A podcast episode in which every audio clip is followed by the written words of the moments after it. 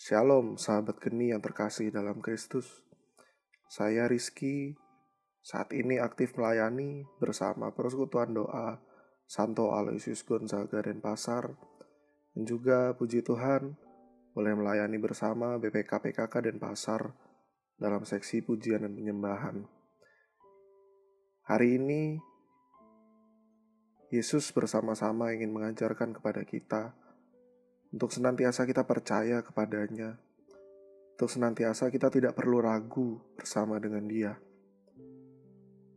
Pada Injil hari ini diceritakan bahwa orang-orang Farisi bertanya, seperti apa pertanda kerajaan Allah tersebut.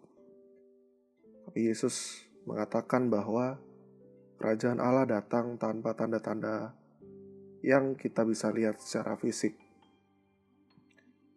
Bahkan Tuhan menegaskan bahwa kerajaan Allah sudah berada di tengah-tengah kita. Satu hal yang saya renungkan dari bacaan ini adalah untuk kita tetap percaya kepada jalannya Yesus, untuk kita tetap berpegang teguh kepada Dia. Sebab ia berkata dalam bacaan lain, dalam firman lain dikatakan bahwa Yesuslah jalan kebenaran dan hidup. Maka melalui bacaan ini pun ditegaskan bahwa hanya bersama Yesus kita akan menuju pada kerajaan Allah. Oleh sebab itu, Yesus berkata bahwa kerajaan Allah sudah ada di tengah-tengah kita. Karena kita pun sudah menerima dia. Kita pun sudah menerima roh kudus dalam diri kita. Kita bawa bersama-sama dalam setiap langkah hidup kita.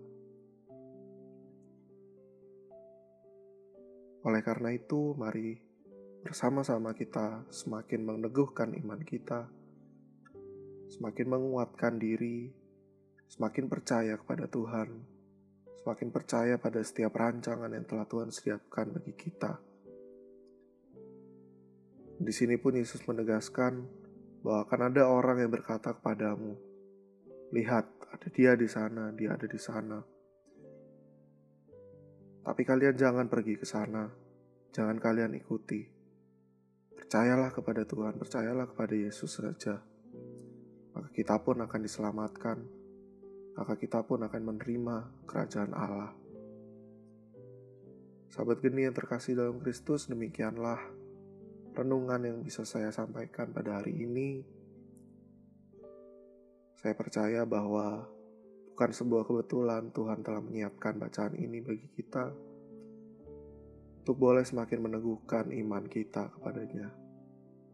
Khususnya dalam masa-masa ini, masa-masa yang sulit di mana banyak orang mengalami yang namanya krisis dalam iman. Mari bersama kita bertumbuh dalam Tuhan, berjalan beriringan bersama dengan Yesus Terima kasih, Tuhan memberkati.